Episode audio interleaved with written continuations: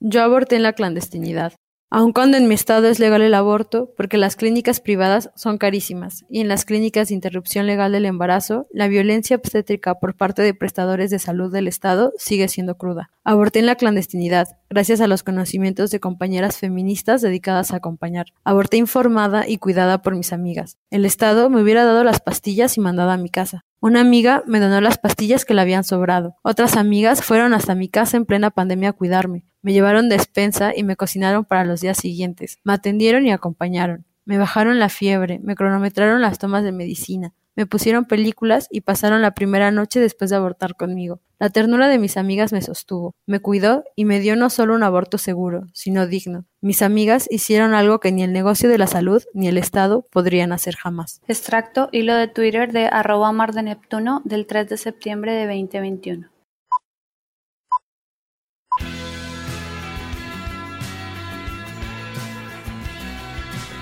Cruces Rosas es un colectivo creativo, una comunidad de apoyo, un medio y ahora un podcast. Donde te ayudaremos a corregir la idea del amor. Palabras más, palabras menos, el amor no es violento y punto. Queremos que nos acompañes. Y acompañarte en este proceso. Yo soy Tati. Y yo Cami. Bienvenida. Hola, bienvenida a un episodio especial del podcast de Cruces por Rosas. La verdad estamos muy contentas de haber preparado este episodio. Tenemos dos invitadas increíbles, así que bienvenidas. Y bueno, hoy estaremos hablando con dos grandes mujeres que tienen mucho por compartir respecto al aborto en México y Latinoamérica en el marco de importantes discusiones sobre nuestro derecho a elegir. Nuestras dos invitadas son Mar Pedrosa y Daniela Telles. Mar Pedrosa es antropóloga social, fotógrafa y activista y la autora del testimonio que escucharon en nuestra editorial. Hola Mar, ¿cómo estás? Hola, bien, muchas gracias por invitarme acá a platicar con ustedes. No, muchísimas gracias a ti por aceptar esta invitación. Bueno, y aquí este es un espacio para que tú igual nos cuentes un poquito de tu experiencia, así que para empezar queremos saber por qué compartir este testimonio en Twitter, en redes sociales bueno, es, creo que es una pregunta amplia, pero concretando un poco, desde mi experiencia al abortar, me di cuenta que había un montón de tabú alrededor, más allá del aborto, si está bien o está mal, entre las mismas mujeres que hemos abortado.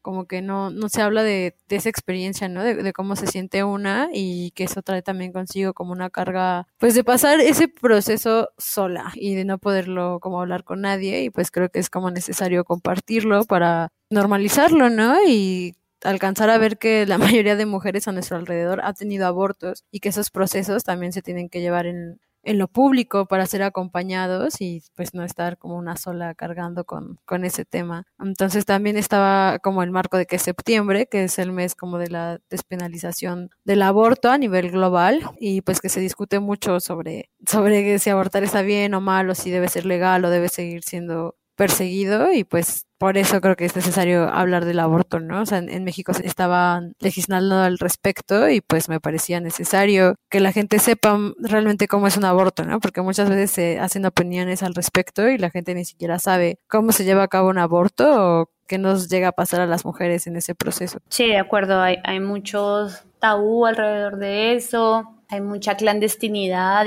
Entonces creo que es muy valiente de tu parte haber expuesto este testimonio y lo importante es también que las chicas que han pasado por eso se den cuenta de que no están solas. Creo que es importante y siempre remarcamos como el no estás sola, no estás sola, porque cuando nos llegan a pasar ese tipo de situaciones en las que creemos que somos las únicas y la verdad es que no. También nos pareció como muy chévere es la parte de que hablas muchísimo sobre tus amigas y sobre las acompañantes y sobre toda esa red de apoyo que tenías a tu alrededor ¿Qué significó para ti confiar en tus amigas para abortar?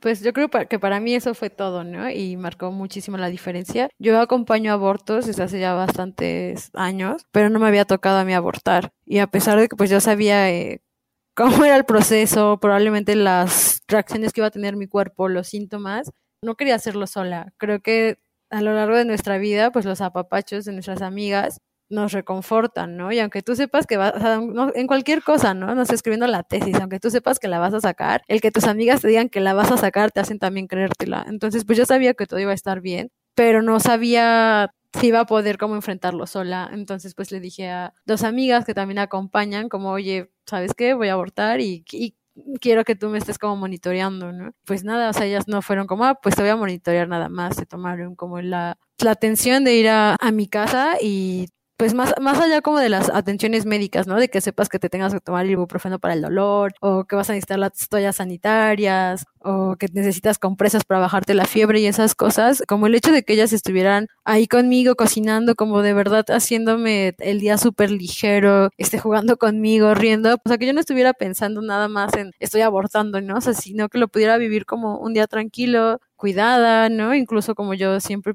pienso que si ese día se hubieran ellas ido, pues hubiera pasado súper mala noche, ¿no? Pero en cambio como que quizá esa noche que hubiera podido ser la más difícil, pues igual estuve acompañada y siendo abrazada por ellas. Creo que si no hubieran estado, pues hubiera sido más dura la parte emocional para mí, ¿no? Incluso la parte física de tener que estarme cocinando, todo con, con los cólicos y todo eso hubiera sido complicado. Entonces, para mí el haber abortado con mis amigas Mm, significa toda la parte digna y de amor que pude vivir en mi proceso de aborto. Sí, la verdad, qué bueno, o sea, que has estado en esos dos procesos, ¿no? Como acompañante, que eso no lo sabía, entonces me parece súper importante porque creo que también tienes experiencia en eso y para ser acompañante también se necesita conocer, capacitarse, entonces creo que eso está buenísimo y también esto que cuentas, ¿no? Como bueno, ahora estoy desde el otro lado de vivir esa experiencia y espero que la chica que está escuchando esto también sienta que, que se puede no sé, que cuando uno siente que están en problemas y que está solo y que no hay nadie, hay una red de apoyo gigante y la verdad la parte de las amigas. Ahora sí, tampoco puedes, no le puedes contar a nadie. Hay muchísimas chicas que están ayudando, solamente es escribir a los colectivos que apoyan, entonces creo que también puedes tener tu red de apoyo. Bueno, y entrando un poquito como en, esto de el día que pasó, que tomaste esa decisión, ¿no? Como puedes contarnos un poco del proceso para decidir o el día que dijiste, bueno, voy a abortar, ¿dónde buscaste información? Bueno, igual ya eres, eres acompañante, pero ¿qué información ya manejabas o estabas como completamente tranquila porque ya lo habías hecho y ya sabías? No podría como decir cómo fue el día que decidí, ¿no? Creo que es un proceso bien complejo, bien difícil, como que una pasa por mil pensamientos desde el momento en que te enteras que estás embarazada hasta el momento que decides abortar, el día que abortas, los días después y pues ya tiene año y medio de mi aborto y yo sigo como con pensamientos todos los días, o sea, no como negativos en sí mismos, sino como tratando de procesar todo lo que me llevó a esa decisión y cómo me he sentido ahora, pero yo creo que lo que me fueron muchos factores lo que me llevaron a, tomar la decisión de abortar, ¿no? Y yo siempre digo que no, o sea, como en esta consigna feminista que tenemos, ¿no? De que la maternidad será deseada o no será, pues que también hay que trabajar por maternidades que sean posibles, ¿no? En mi caso, a mí me hubiera gustado ser mamá, pero decidí no tenerlo porque pues, no había con qué dinero sostener esa elección, ¿no? Y yo estaba terminando la, la licenciatura, estaba empezando la pandemia y todo el panorama económico era muy incierto. Entonces, como que esas fueron las decisiones que me llevaron a, en ese, en ese momento, considerar que era lo mejor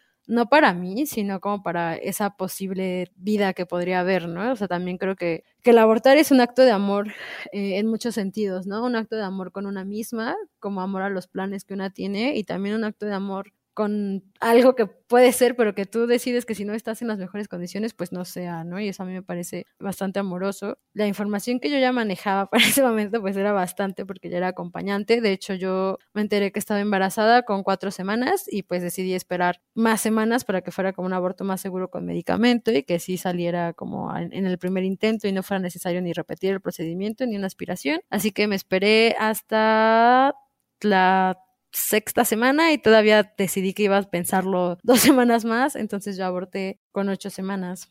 Y ya igual busqué como, o sea, pues ya tenía la información, entonces más bien lo que hice fue ahora tratar de buscar información. Hay un cuadernillo en internet que hicieron unas compañeras de una colectiva argentina que se llama Cuidados pre, durante y posaborto, entonces como que, o sea, ya lo había leído, pero pues en esta ocasión la lectura fue diferente porque no era para acompañar a alguien, no era como para acompañarme a mí misma, entonces pues nada, ahí leí como pues algunos este, ejercicios o masajes que me pudieran servir para el proceso después, ¿no? Ya la recuperación de mi cuerpo y pues así fue como más o menos decidí y la información que tenía para abortar. No, la verdad, escuchándote, creo que tomar esas decisiones y con esa responsabilidad de la pandemia y tal, creo que es una decisión muy responsable que tomaste y creo que cualquier decisión que hayas tomado es súper válida. Entonces, la verdad, escucharte es como ir aprendiendo, ¿sabes? Entonces, no sé, después de tomar esa decisión, bueno, ya también igual lo dijiste, pero ¿qué pensamientos pasan por tu cabeza?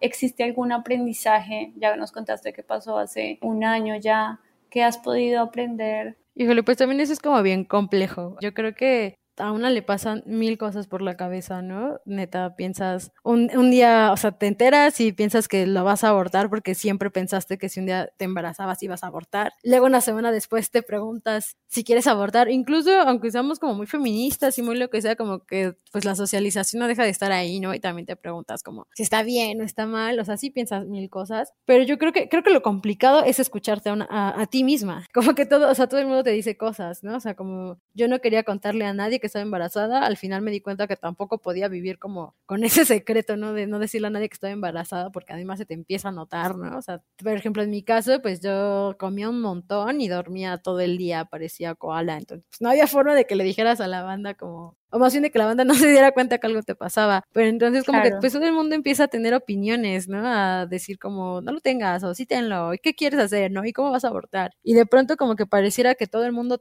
habla y tú ya no te puedes escuchar a ti misma. Entonces, como que yo ahí, y, y eso, ¿no? O sea, creo que obviamente mi, mi, experiencia fue, me enseñó muchas cosas a mí, pero también me enseñó cosas como acompañante de abortos. Como ahora yo sí digo, como, güey, las morras necesitan un espacio seguro para sopesar su decisión, ¿no? Donde de verdad no haya como voces ni de la sociedad, ni de la pareja, ni de las amigas, ni de nadie que te esté condicionando tu elección, sino neta tomarte un, un espacio para ti misma, escucharte y saber qué quieres y por qué quieres las cosas y ya con eso en mente, pues decidir cómo lo vas a hacer. Yo creo que ese sería uno de los aprendizajes que tuve. Y el más importante, eh, después de abortar, pues yo la verdad sí me arrepentí, pero no en un sentido como de, de culpa, ¿sabes? Sino como de que me di cuenta que más bien yo sí quería eh, haberlo tenido. Pero, y pues eso, también ahí aprendí como que hacerme fiel a mí misma, ¿no? A que quizás sí, seguramente hubiera sido difícil ser mamá, pero que si era lo que yo quería, pues ese deseo también merecía que yo peleara con él, ¿no? No nada más porque soy feminista y no había acabado la licenciatura, tenía como que apegarme a la idea de, ah, pues tengo que abortar para poder hacer estas cosas. Entonces yo creo que aprendí eso, que jamás en la vida voy a dejar como que factores externos obstruyan mis decisiones y mis sueños y hacerme fiel, ¿no? O sea, a pesar de que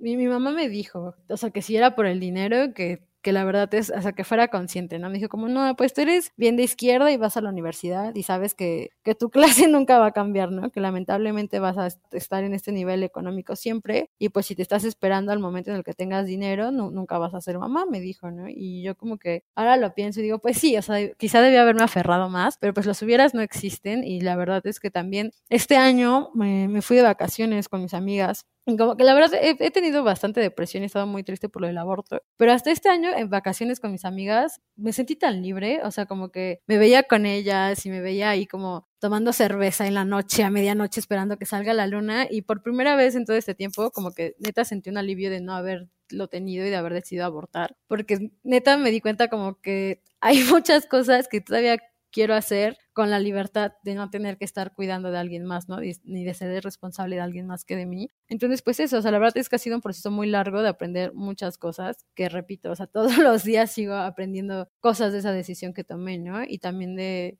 pues no aparte como de motivación, ¿no? Como de pensar como, bueno, pues si ya no, no, si decidí abortar porque según yo quería hacer todas estas cosas, pues sacudirme esa tristeza y decir como, bueno, vamos a hacer todas estas cosas. Entonces, la verdad ha sido, ha sido duro, pero sí he estado aprendiendo muchísimas cosas. Sí, la verdad, y como tú dices, o sea, el hecho de abortar es un proceso, o sea, no es solamente un evento, así que creo que bueno, primero la chica que está escuchando esto, como que remarcar y recordarle lo que tú mencionas de la decisión es tuya, ¿no? Y de nadie más puede estar hablando tu mamá, tus amigas, tu pareja, no importa, la decisión es tuya y creo que eso es lo importante, ¿no? Entonces creo que lo que tú mencionas de escucharse a mí misma, creo que es importantísimo y lo que dices también, ¿no? Es un proceso. No sé, nosotros hablamos mucho de terapia. Hay que entender que el aborto o cualquier decisión que afecte debe entenderse que no se cura o no es como de la noche a la mañana, sino que es un proceso largo y la verdad, escucharte y ver como tus amigas y todo esto que mencionas me parece, no sé, me parece que para las chicas que están escuchando aquí creo que va a ser unas palabras como muy reconfortantes. Entonces, gracias por, por brindarnos este espacio. Bueno, y entendiendo que fuiste una mujer privilegiada, ¿no? Porque pudiste realizarte un aborto amorosamente y con amigas, porque tú lo mencionas así como un aborto amorosamente. Sabemos que hay muchísimas mujeres que no, ¿no? Entonces, ¿qué le dirías a esas mujeres que están pasando en este momento por esa situación y que tienen miedo? ¿Cuáles serían esas palabras de empatía para ellas? Y un poco de guía de, ok, escucharon este episodio, ¿cuál es el siguiente paso? Yo creo que, que uno es no tener miedo. Aunque parezca que está una sola allá afuera, la realidad es que allá afuera hay un montón de morras dispuestas a acompañar, ¿no? Y hay un montón de morras que, que se dan la vida, ¿no? En acompañar. O sea, hay veces que, que uno está pasando por otras cosas, pero siempre va a tener tiempo para escuchar a alguien más, para acompañar, que hablen con, o sea, con mujeres, ¿no? Aunque sea, aunque no las conozcan, porque a veces da pena hablar como con las amigas o las mujeres de nuestra familia. O sea, también creo que por eso a mí me ha gustado compartir mi testimonio en un espacio público como es Twitter, porque eso te hace, o sea, como tú comentabas al principio, ¿no? O sea, como que no estás sola y lo que te está pasando no es aislado. O sea, de pronto a mí me parecía, porque yo viví como mi experiencia, esas ocho semanas que estuve embarazada, la verdad es que le pasaron un montón de cosas a mi cuerpo, ¿no? Y yo me sentía de muchas formas. Y yo sentía que no podía como hablar en ningún espacio de eso porque, pues nada, como que no había cabida para mis sentimientos estando embarazada. Y conforme fui hablando de, de, mi embarazo en Twitter y luego del aborto, pues varias mujeres me escribieron, ¿no? Como por mensaje privado, mujeres que ni conozco y quizá nunca sepa cómo se llaman, ¿no? Ni cómo es su cara, pero pues platicamos, platicamos de las cosas que ellas sentían, de las cosas que ellas sintieron, o sea, incluso muchas me dijeron como, oye, va a ser, a lo mejor es duro, pero pues va a pasar, ¿no? Y yo hasta hace, pues hace poco, yo pensaba como, güey, nunca va a pasar, ¿no? No dejo de sentirme triste, pero la verdad es que está pasando. O sea, ese sentimiento como de tristeza ya se está, se está yendo. Pues nada, o sea, como una que, que no, no están solas, no hay que tener miedo, ¿no? O sea, creo que mucho de ese miedo viene de la desinformación y del estigma hacia el aborto, ¿no? Incluso como muchas películas o imágenes que ponen al aborto como muy, muy sangriento, ¿no? Como algo muy doloroso cuando puede ser de otra manera. Y yo justamente también por eso hice, el día que aborté, hice una serie fotográfica a modo de documental, ¿no? Y de que otras maneras de abortar son posibles y de que tenemos que como mujeres reapropiarnos de esta narrativa, ¿no? Y no tener miedo y aceptarlo como pues una decisión más en nuestra vida que puede puede estar enmarcada también por el cuidado, la información y el amor, y que es si tú consideras que la mejor decisión para ti y lo mejor para tu vida y tus sueños es no ser mamá en ese momento, quizá no ser mamá nunca, está bien, ¿no? Que no le debes nada a nadie más que a ti misma y que todo va a salir bien, ¿no? Porque es una decisión para ti. Yo creo que esas serían mis palabras de, de aliento. Sí, de acuerdo. Sí, la verdad, esta situación al final no define tu vida. Y estas situaciones por las que pasamos las mujeres, no sé, una, un aborto, una relación violenta, eh, sufriste violencia psicológica, violencia física, violencia sexual, claro que te van a afectar y afectan un montón, pero eso no define tu vida. Lo que hay que hacer es responsabilizarse, como tú mismo lo, lo hiciste, y intentar de todas las formas con la red de apoyo avanzar. Entonces, la verdad, me parece, me parece que todas tus respuestas son como muy acertadas. Tampoco, también creo que es muy importante no juzgar si una amiga está pasando por una situación de estas, nada, solamente escucharla y acompañarla. Creo que eso es súper importante. Bueno, Mari, ya para acabar, ¿qué tan importante es tomar una decisión informada sobre el aborto seguro con pastillas? Pues muy importante, ¿no? O sea, es una cuestión de, de salud. Eh, lamentablemente hay, o sea, sí hay mucha información en internet, pero hay mucha que está errada, ¿no? Y creo que a veces eh, si estás sola y buscas en internet cómo abortar, te van a salir formas diferentes, dosis diferentes, y sí lo, lo ideal es como acercarse a, a, alguien que, que sepa sobre el, sobre el proceso y también tú que sepas tus condiciones clínicas, ¿no? Un poco tu historial clínico, porque pues ahí también hay... Oh, o si tienes un DIO, ¿no? Saber que te tienes que quitar el DIO para poder abortar con pastillas, eh, saber en qué momento es seguro realizarlo con pastillas y a partir de qué momento las dosis cambian o incluso ya no, ya no se recomienda tanto hacerlo con pastillas. O sea, sin duda esa, esa información la, la tenemos que buscar si queremos abortar. Hay como igual mucho estigma hacia el aborto en casa, ¿no? Cuando o sea, como y en general el aborto, pero yo siempre le digo a, las personas como, pues hay que saber cómo se hace un aborto, ¿no? Porque la única diferencia entre el aborto autogestivo en casa y en el caso de México, de la Ciudad de México, que el aborto es legal y hay clínicas, es que en la clínica te dan las pastillas y te mandan a tu casa y cuando tú abortas en tu casa, ya sea que te compres las pastillas o que te las den una amiga, pero el proceso es el mismo, ¿no? Pero ese proceso a veces no es como tan accesible en ese sentido de que hay mucha información en internet, pero eso, o sea, siempre va a haber una, una compañía feminista o una compañera médica feminista que esté capacitada para darte la orientación y que tu aborto sea seguro, que sepas cuándo identificar que se está complicando, a que institución clínica debes acudir, eh, cuándo identificar que salió bien el producto o no, qué estudios realizarte después, pues todo eso es indispensable, ¿no? Que lo sepas, ya sea que vas a abortar tanto en casa o que vas a abortar en clínica, ¿no? Siempre saber a qué procesos vas a someter a tu cuerpo es algo indispensable que no, no debemos dejar de atender. Sí, muchísimas gracias Mar por aceptar esta invitación y luego vamos a responder todas esas preguntas y todo esto de que estás hablando con nuestra siguiente invitada. Así que nada, muchísimas gracias y sabes que las puertas de Cruces por Rosas están abiertas, todas nuestras plataformas para que si quieres seguir contando o lo que sea, estamos ahí para escucharte.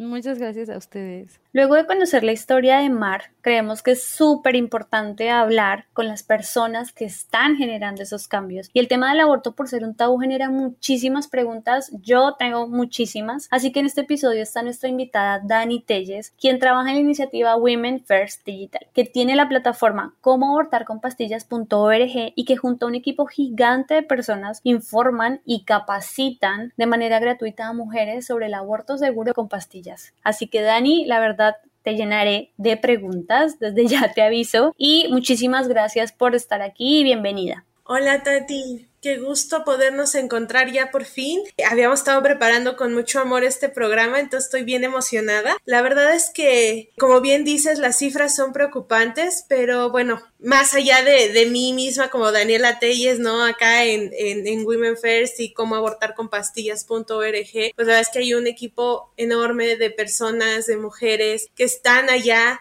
en todos los rincones de, Latinoamérica, de México, acompañando a mujeres, ¿no? Yo soy acompañante en aborto con medicamentos ya desde hace poquito más de seis años. Colaboro con varias organizaciones. Yo soy de Pachuca Hidalgo. Una de ellas es Di Ramona, también con la Marea Verde Hidalgo, con la iniciativa IDAXES y desde luego, como ya mencionaste, con Women First Digital, que a su vez tiene varias plataformas para esta iniciativa. Yo colaboro con ellas de manera soy consultora para, para Latinoamérica, ¿no? Entonces, mientras estamos también ahí colaborando con la parte de México, pues también nos toca ir viendo los contextos, las situaciones, el acceso para las compañeras de, de otros países de, de Centroamérica y también desde Sudamérica, donde estamos pues metiendo esfuerzos para que más mujeres, más personas, más niñas, más adolescentes estén informadas sobre todo este tema, ¿no? Del aborto con medicamentos, que de repente pudiera ser muy polémico, pero pero que pues es información necesaria para que todos la tengamos. Sí, la verdad, como mencionas, eh, a nosotros en, en, nuestras redes sociales, sobre todo, llegan varias preguntas y varios casos que son como de mujeres que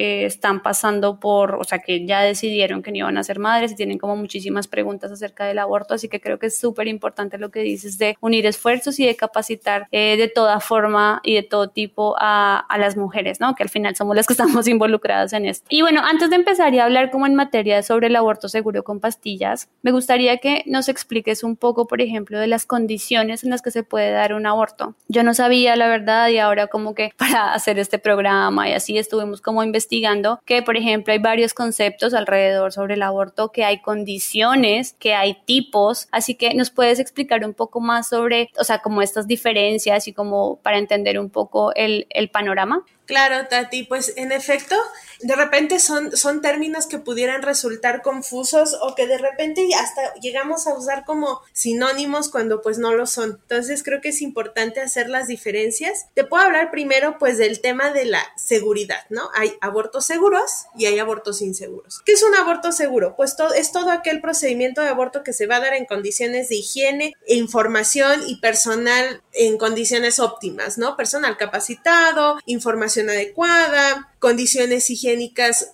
así óptimas, ese es un aborto seguro. Mientras que pues el aborto inseguro va a ser todo lo contrario, ¿no? Que es el que se da en condiciones de cero higiene, que son mediante métodos no comprobados o no recomendados, eh, con personal no capacitado. Eso en cuanto al tema de seguridad. Luego tenemos lo que es el aborto clandestino y el aborto legal, ¿no? Igual son, son antónimos uno del otro, ¿no? El aborto clandestino va a ser aquel que se da en condiciones de restricción legal, ¿no? Donde no está permitido el, el aborto. Y después, pues, el aborto legal, ¿no? Que es el aquel en que se da en condiciones donde ya hay un marco legal, jurídico, que avala el que se realicen estos procedimientos. Creo que es importante hacer la diferencia porque muchas veces escucho que se habla de aborto clandestino como si fuera el aborto inseguro. Se usa como sinónimo, cuando la realidad es que no necesariamente es así. En el día a día, muchas mujeres estamos acompañando a otras mujeres, a otras niñas, a otras adolescentes, a otras personas con capacidad gestante para que lleven a cabo sus abortos de forma segura,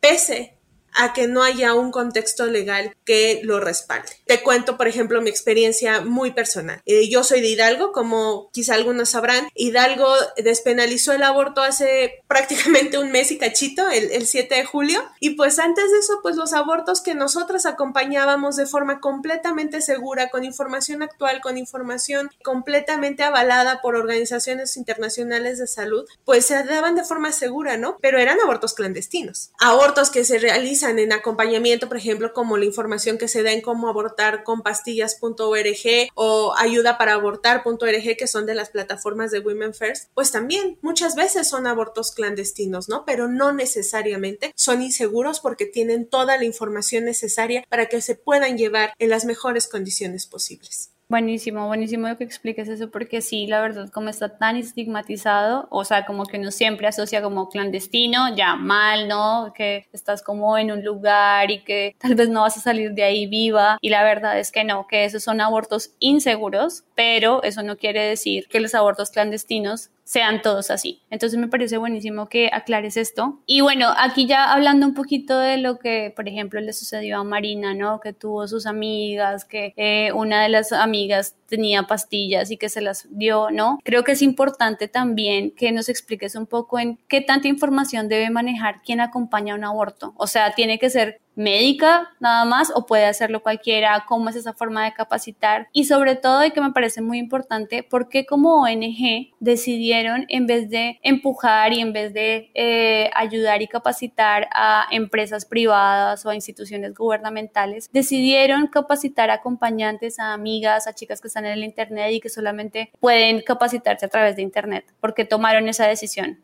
Ay, bueno, retomando un poquito, y, creo que también tiene mucho que ver con tu pregunta que haces ahora, pues de repente también asociamos que todos los abortos que se llevan a cabo por médicos, médicas, personal en general de, de medicina en estos ámbitos clínicos o en consultorios médicos son siempre seguros, cuando la realidad es que pues la experiencia de las acompañantes nos dice que hay mucho, muchas personas que son personal de salud, ¿no? Que son médicos, médicas y que precisamente en contextos donde el aborto todavía no, no está restringido, pues son los que principalmente son oportunistas, les roban el dinero a las mujeres, se aprovechan de, estas condiciones de, de, restricción legal, pues ya sea para exprimir dinero, para, para lastimarlas, y lastimarlas no solo en una cuestión física, ¿no? También en una cuestión emocional, donde hay unas cargas de culpa muy grande, de estigma. Entonces, pues es regresar también un poquito a la pregunta anterior, ¿no? O sea, no todos los abortos que pudieran darse en cuestiones médicas son necesariamente seguros y viceversa. No todos los que no se dan en esos ámbitos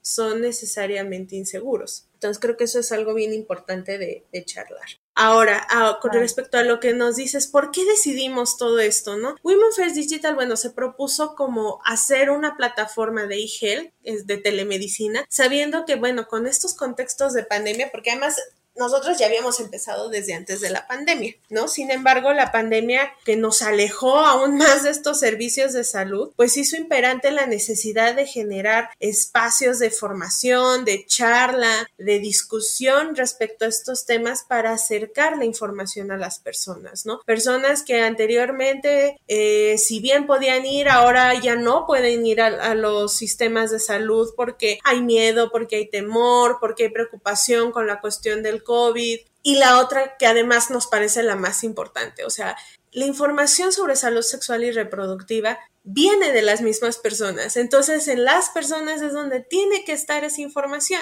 En nosotras, en nosotras, es que tenemos que tener manejo de esta información porque es tan cotidiana y es tan importante que todos y todas y todas la tengamos. Es decir, pareciera que son cosas que solo pertenecen al ámbito médico, cuando la realidad es que todos deberíamos tener derecho a saber sobre nuestro cuerpo, nuestros procesos. El proceso de aborto es parte de la normalización del proceso de aborto, porque lo cierto es que las cifras hoy día nos dicen que por lo menos en México, una de cada cinco mujeres han tenido un proceso de aborto. Entonces, híjole, o sea, esa es una cifra enorme y no es posible que sigamos sin tener la información a nuestro alcance. Cómo abortar con pastillas.org hace que esa información esté al alcance pues de un solo clic. Sabemos también que hay una brecha digital muy importante y es un tema que se, tenemos que seguir eh, trabajando para que pues esté en todos lados eh, y esté al alcance de todos y además en un idioma fácil de entender, sin tecnicismos que nos alejen de esa información y de un contenido amigable, amoroso,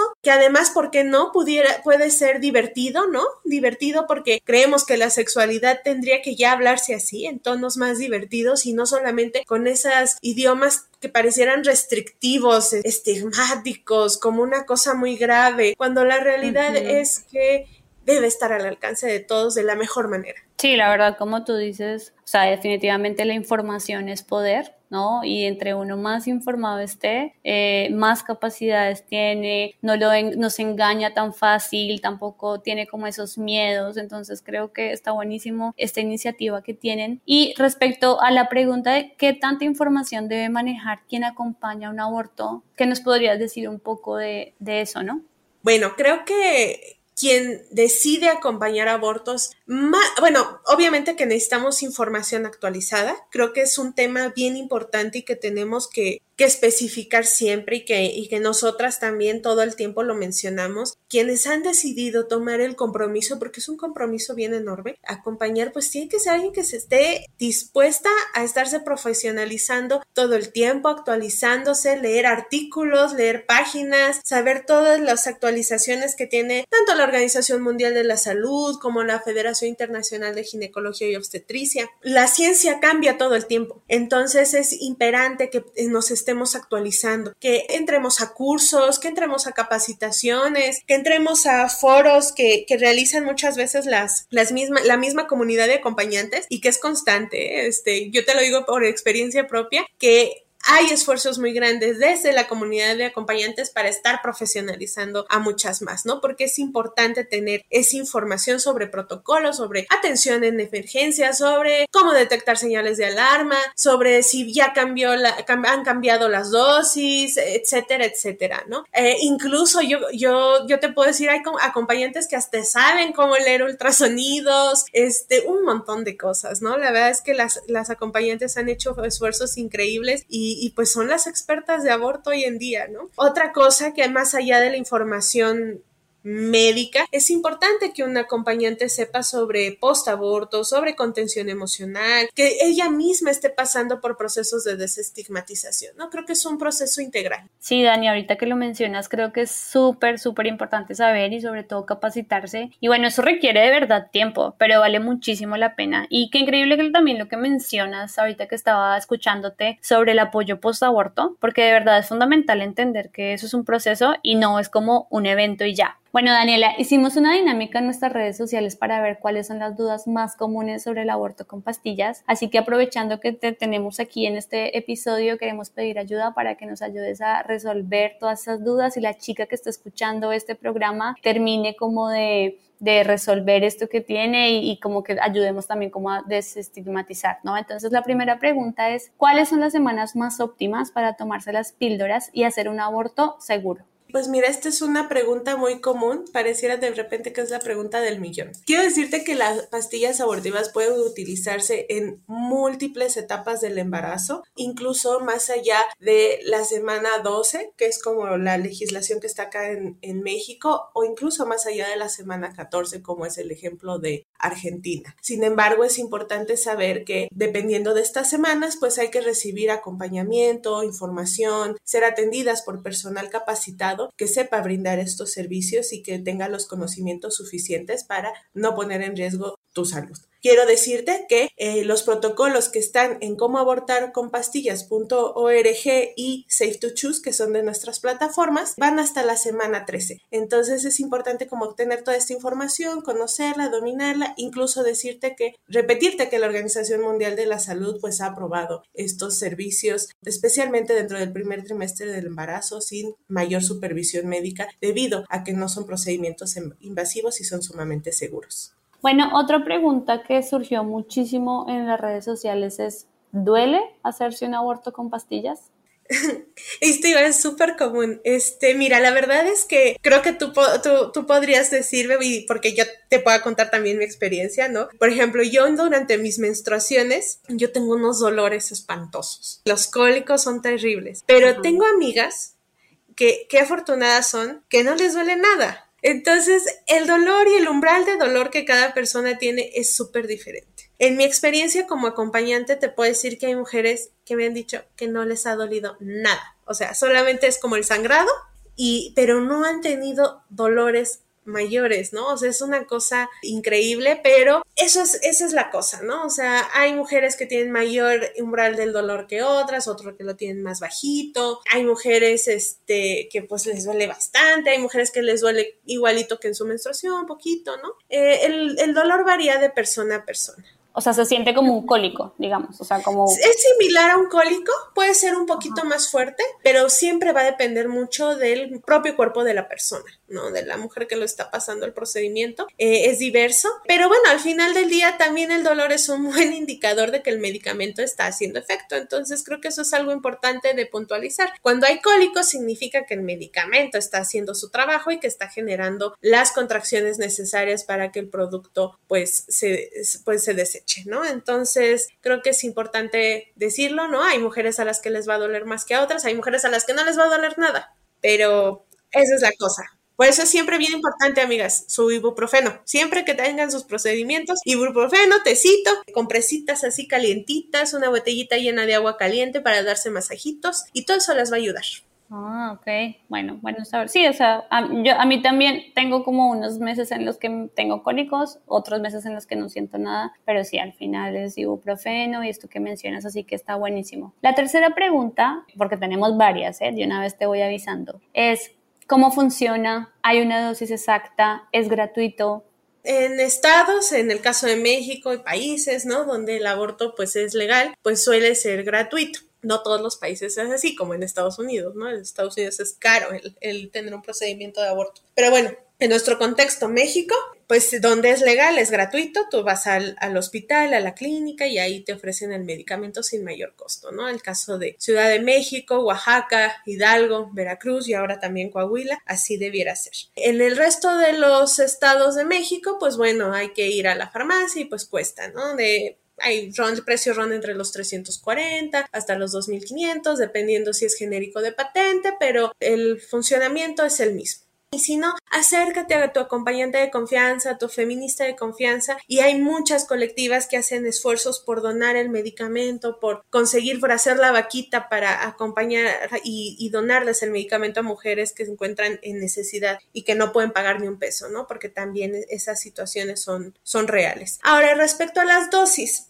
este es un tema muy polémico, ¿no? La realidad es que los protocolos que actualmente existen, los más, los más actuales, nos dicen que hay eh, que la dosis para el primer trimestre es de 12 pastillas en total. Tres dosis, ¿no? Eh, cada tres, cuatro horas. No pasa nada, si es de tres o de cuatro, no pasa nada. Mientras esté por ahí de ese margen, hasta completar las, las 12, ¿no? O sea. O sea, digamos que en un día te tomas esas pastillas. Sí, son 12 pastillas divididas en tres dosis de cuatro pastillas cada una, cada tres, cuatro horas. Eso es lo que nos dicen los protocolos. Sin embargo, es muy cierto. Hay mujeres que van a ocupar menos, o mujeres que pudiesen llegar a ocupar más. Sin embargo, como nosotras no sabemos exactamente, o sea, no es posible saber a qué mujeres les van a, van a necesitar menos porque muchas veces las acompañantes acompañamos a distancia, ¿no? Ya sea por WhatsApp, por redes, por Telegram, por un montón de, cuestiones de mensajería, incluso por email, como en, como en esta plataforma que tenemos en Women First, que es ayuda para abortar.org. Pues no podríamos, imagínate, ¿no? sería muy complicado. Por eso es que se recomiendan las 12 pastillas. ¿no? Porque no podemos saber si lo va a hacer, va a necesitar menos que esas. Ok, y eso sería si estoy en el primer trimestre. Y perdóname, creo que no has mencionado el nombre de la pastilla, que creo que es importante. Ay, sí, perdónenme, yo dando por hecho, ¿no? Es misoprostol. ¿no? Misoprostol, que tiene múltiples nombres, ¿eh? Por ejemplo, farmacias similares la maneja como Cyrux, en farmacias Guadalajara hay una que se llama Tanesiprol, Ay, hay varias, ahorita no me acuerdo de todas las genéricas, ¿no? Pero el componente activo es misoprostol. La patente se llama Citotec, la famosa Citotec que está en forma de hexagonitos, que es súper cara puede llegar a costar hasta 2.500 pesos la cajita con 28 comprimidos. Entonces, hay en todos lados, en casi todas las farmacias genéricas tienen su propia marca y el componente activo funciona igual. No siempre lo más caro significa lo mejor, porque de repente nos ha tocado, ¿no? Como que hay mujeres que dicen, no, pues yo solo Citotec. No, también las otras te van a funcionar. ¿Sale? Entonces es importante saber eso. La dosis, lo recomendable es que tengas tus 12 pastillas a la mano para que puedas completar. Si estás en el primer trimestre, ¿sí? Exacto en el primer trimestre te tengas tus 12 pastillas. Después se usan un poquito menos, ¿no? Pero ahí sí te digo, depende mucho, ya ahí sí nos vamos caso por caso, ¿no? También hay protocolos, pero es importante que podamos tener ese acompañamiento con las mujeres, ¿no? En el caso del primer trimestre sí es importante las 12 pastillas, tres dosis de cuatro pastillas cada tres horas y ahí las mujeres, lo importante es que ellas tengan un sangrado similar o mayor a su menstruación que dure al menos algunas horas y en caso de que hayan tenido síntomas de embarazo, que estos vayan desapareciendo de 3 a 5 días después de haber usado el medicamento. Si las mujeres tuvieron estos dos síntomas o el sangrado que les comento, lo más probable es que su procedimiento haya funcionado de manera adecuada. ¿Cómo lo van a poder confirmar? Pueden tener un ultrasonido al menos dos semanas después de tener el procedimiento en lo que el, el útero va sacando su contenido o al menos cuatro semanas después pueden realizarse una prueba ya sea de sangre o de pipí. ¿Por qué cuatro semanas? Porque es el tiempo que más o menos tarda el cuerpo en sacar toda la hormona del embarazo y ya nos puede dar resultados confiables. Oye, y por ejemplo, para esta parte del ultrasonido, cuando, si no estoy mal, cuando eres menor de edad, tienes que hacértelo con un mayor de edad. Ese mayor de edad puede ser, o sea, si vas a un laboratorio, cualquiera puede ser una amiga mayor de edad o tiene que ser algún familiar, o sea, su papá, no, o mamá, tiene que ser, puede ser cualquiera, ¿no? Tengo entendido. Sí, cualquier persona. Mientras te acompañe a alguien que, que sea mayor de edad, está bien. Es bien importante esto que dices, ¿no? Y lo otro, pues, es esperar a, hacerse la de, la de sangre o la de orina muy discretamente en tu casa, ¿no? Entonces creo que de repente hay mucho estigma también incluso con las pruebas de orina, pero suelen ser bastante confiables. Bueno, y otra de las preguntas es, puede hacerme infértil o desarrollar quistes o mioma. Y bueno, posterior al aborto, ¿tiene que hacerse un legrado? No, para nada. Un aborto seguro, con información adecuada, medicamento correcto, no genera ninguna secuela en tu salud, ni a corto, ni a mediano, ni a largo plazo. Nada de mioma, nada de cáncer, nada, nada de nada. Es importante que después de tu aborto pues mantengas pendiente de tus síntomas y pues podamos reconocer cuando hay alguna normalidad. Por ejemplo, normalidades normales. Después del proceso de aborto puede ser que tengas algunas alteraciones en tu, ciclo menstrual, ¿no? Puede que sea más abundante de lo que acostumbras, puede que sea menor a lo que has acostumbrado, puede que el, los siguientes inmediatos pueden ser un poquito con más cólicos, pero esto se ve irregularizando. ¿no? Y no significa que estemos enfrentando algo de salud así como grande, simplemente que el cuerpo se va regularizando y va terminando de expulsar cualquier cosa que se haya quedado. Y eso no significa que, ay, ya me dio la infección o algo así. No, no, no. Mientras no tengamos síntomas de alarma, todo está bien. Ok, y respecto a eso, por ejemplo, es muy común que cuando tú vas a una clínica y cuando vas a una cita médica con cualquier doctor, no, no solamente como ginecólogo, sino vas a medicina general, no sé qué, te hacen esa pregunta de si has tenido abortos o si has realizado aborto. ¿Por qué hacen ese tipo de preguntas? O sea, ¿tiene algo que ver con, no sé, como en el cambio que va a tener nuestro cuerpo para un futuro? ¿O por qué hacen siempre esa pregunta? Bueno, el personal médico históricamente siempre ha sido súper invasivo y estigmático, ¿no? Uno de esos casos es el, aborto, otro de esos casos es, por ejemplo, personas que viven con VIH. Yo he conocido casos de personas que viven con VIH y le siguen preguntando como su orientación sexual, cuántas parejas sexuales tiene, cosas similares, ¿no? Otro ejemplo, por ejemplo, personas que, que tenemos obesidad, ¿no? Y que todo el tiempo, hasta cuando vas por una gripe, te están diciendo que tienes que bajar de peso, ¿no? de acuerdo. Eh, exacto, o sea, como el personal médico y sobre todo el institucional es invasivo de la vida privada de las personas y pregunta cosas que no tienen nada que ver para dar una atención adecuada. Quizá para algunos procesos ginecológicos específicos pudiera ser importante conocer este tipo de información, pero si tú vas a una cita de rutina y que te estén preguntando ese tipo de cosas, es completamente irrelevante, pero vivimos en un ambiente médico sumamente estigmático, paternalista, que se sigue metiendo en nuestra vida privada todo el tiempo tristemente. Mm, ok, sí, tienes, tienes razón y así es el, no sé, creo que también hay muchísimas cosas que cambiar en, en todo este sistema médico. Bueno, y ya última pregunta que aparece en nuestras redes y es como después de hacerse un aborto por decisión propia, ¿qué le recomendarías a esa mujer? ¿Ir a terapia? Hacer lo que más le gusta, no sé si, si, es, si le gusta ilustrar, ponerse a ilustrar, si le da como esto de que pasa, ¿no? Que tienen miedo eh, y empieza el arrepentimiento. ¿Qué recomiendas y cómo se trabaja eso? Porque también es muy importante. Claro, mira, la verdad es que en nuestra experiencia, la mayoría de mujeres que tienen un proceso de aborto seguro, acompañado, cuidado, pues la verdad es que la mayoría de las mujeres lo que experimentan es mucho alivio, ¿no? mucha paz, mucha tranquilidad de que pues tuvieron la mejor decisión que para ellas era ese momento en sus vidas necesaria. Entonces, pues por ese lado, pues la mayoría de las mujeres pues retoman su vida normal, ¿no?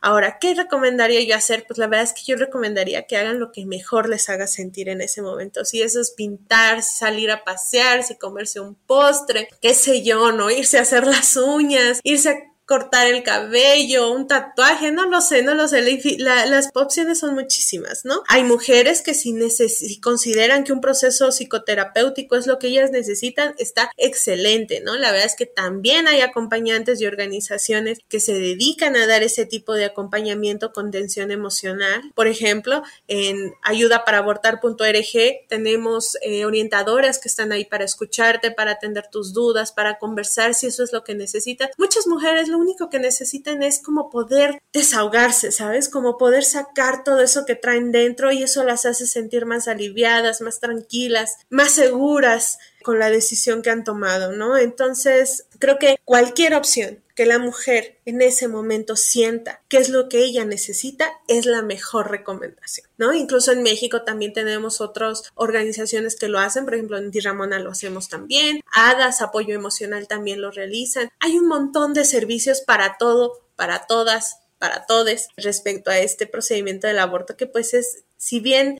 es complejo en el sentido de que tiene muchas aristas, ¿no? No en un sentido negativo, ¿no? Creo que atraviesa tantas cosas porque la maternidad se nos ha impuesto de una forma tan férrea que el retar ese sistema y decirle no deseo hacerlo ahora o nunca es lo que ha hecho que pues esto de repente genere tanta polémica, ¿no? Pero lo que la mujer necesita en ese momento es lo más recomendable.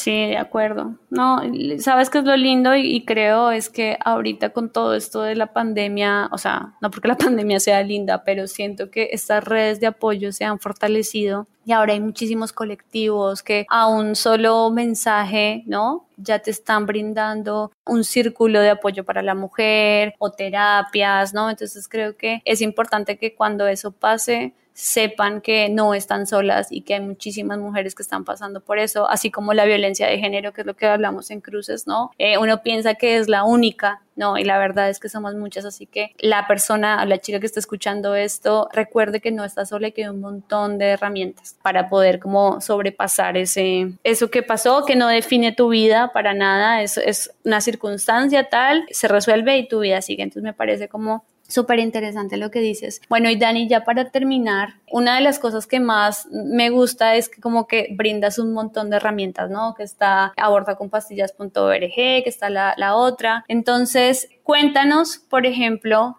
cuando tú entras ahí a esos tipos de plataformas, cómo te capacitas, cómo es el curso, cuántas horas tienes que estar, cuántas sesiones tienes que tomar y, y, por ejemplo, también si tiene algún costo, ya como que nos expliques un poquito más sobre esa plataforma.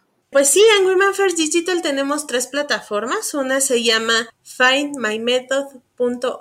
Ahí damos toda la información respecto a métodos antifecundativos, anticonceptivos, a una tabla comparativa que les dice como cuáles las principales diferencias entre un método y otro, eh, cuál es el que mejor te queda, qué es lo que tú estás buscando. Entonces es una excelente herramienta. Después tenemos ayuda para abortar.org. Esta tiene orientadoras en aborto con medicamentos, pero también aspiración manual endouterina que te orientan y te ayudan y te apoyan en tiempo real esto mediante correo electrónico o también chat en vivo.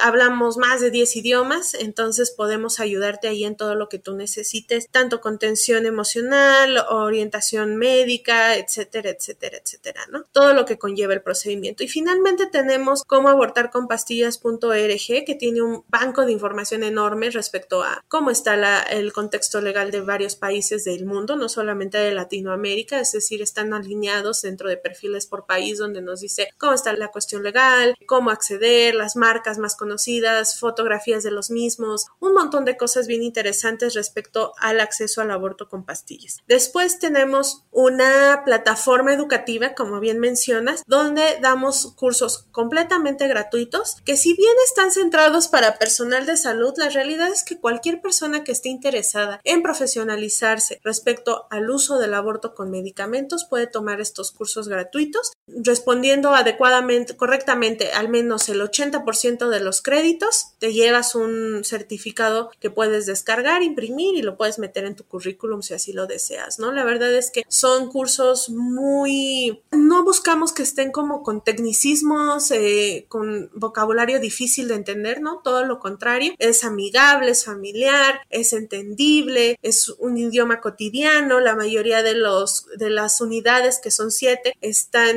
eh, hechas en video, entonces lo puedes estar viendo en diagramas muy lindos, animaciones que te pueden hacer entender de forma más fácil de lo que del contenido de la unidad, tiene pequeños tests al final y como te repito, aprobando el mínimo del 80% de créditos, tú puedes descargar tu certificado de haber tomado este curso. Y finalmente otra herramienta muy muy interesante que tiene que tenemos en cómo abortar con pastillas.org es Ali. Ali es un chatbot que habla ya español, inglés, francés, e Indie, que nos da toda la información de ese banco tan vasto que tenemos en, en la plataforma Tú le hablas a Ali desde tu WhatsApp, ¿no? O sea, traes la información en tu bolsillo y le hablas a Ali que está disponible las 24 horas, los 365 días del año y te da información sobre el aborto con medicamentos, los protocolos actualizados, las señales de alarma, incluso a veces también tiene para contestar mitos, ¿no? Sobre los principales mitos respecto al aborto con medicamentos, contextos legales, incluso te conecta con las orientadoras de ayuda para abortar.org y también te da información información sobre cómo acceder a colectivas locales de este tema tan, tan importante que conozcamos. Qué bueno, sí, la verdad yo ya empecé el curso y sí doy fe de que es súper sencillo, o sea, son, está súper dinámico, son videos que puedes ponerle los subtítulos por si eh, necesitas como, no sé, eh, español, inglés, lo que sea. Y sí, y sí te va como explicando muy, muy, muy claro y me parece súper chévere lo que dices también de lo del chatbot, porque siento que eso hace que sea más amigable y que no sientas que estás como con este peso y que eres la única, entonces está increíble todas las plataformas y también les quiero contar que nosotros a partir de octubre vamos a en nuestras redes sociales a hablar sobre este curso para que lo tomen gratuito. Tenemos 100 cupos, entonces también estaría buenísimo que las chicas que están escuchando este episodio sepan que lo vamos a promocionar y sepan que a partir de octubre vamos a estar compartiéndolo en todas nuestras plataformas para que lo tomen. Entonces, muchísimas gracias. Y bueno, Dani, ya para, para despedirnos, ¿qué le quieres decir a las chicas que están pasando por, por esta situación en este momento? Y cómo sería esa invitación, ¿no? Para darles como tranquilidad. Ay, pues lo principal, hacerles saber que no están solas, amigas. De verdad no lo están. Habemos muchas, muchas colectivas, organizaciones, iniciativas y plataformas como la de Women First, como las mareas verdes de diversos estados, ¿no? Que estamos ahí para ayudarlas. Hay que recordar que las redes de apoyo salvan vidas todos los días y que estamos ahí, ¿no? La verdad es que siempre estamos ahí. Acércate, ten la confianza, no tengas miedo, no te quedes con dudas ¿no? Es mejor tener un acompañante ahí que esté contigo, incluso Ali, si tienes dudas, puedes buscar e indagar ahí en las respuestas que tiene para ti. Eh, si eres acompañante y deseas profesionalizarte, tener información actual, adecuada, date una vueltita a la plataforma del taller en línea. La verdad es que el curso no te toma más de cuatro horas si lo haces de corrido o puedes tomarlo en varios días de acuerdo al tiempo que tú tengas. La información se va guardando. Solo es importante pues registrarte y darle seguimiento a tu, a tu formación y, ya al final puedes descargar tu certificado. Pero de verdad te invito a que entres a estas páginas, a estas plataformas, que las curioses. A lo mejor a ti tú podrás decir, bueno, ahorita no me sirven, no las necesito, pero qué tal que el día de mañana a lo mejor no tú, sino alguien, una amiga, una compañera, una hermana, una prima, una amiga, alguien que quieres y que aprecias mucho necesita de esa información y tú te puedes convertir en ese enlace entre que recurra a un procedimiento inseguro y que se lastime a que tenga la información más adecuada y puntual y que lo haga de la forma más saludable para ella. ¿No? Entonces, de verdad, te invito a involucrarte, te invito a acercarte a estas plataformas, te invito a acercarte a tu colectiva feminista más cercana para que, pues bueno, sigamos generando estas redes de apoyo que sin lugar a duda son lo que pues nos ha mantenido en esta pandemia, como bien dijiste, Tati. Qué lindo lo que dices, y así es, las redes de apoyo salvan vidas. Así que bueno, gracias Dani por acompañarnos y por todo lo que hacen por las mujeres y también gracias a Mar por contarnos su testimonio, por ser acompañante y contarnos la importancia de hacer esto amorosamente. Bye. Si este capítulo te abrió los ojos y necesitas ayuda, escríbenos. Encuéntranos en nuestras redes como arroba crucesxrosas, por correo en ayuda arroba crucesxrosas.org o en nuestro sitio crucesxrosas.org. Un abrazo, nos escuchamos en el próximo episodio.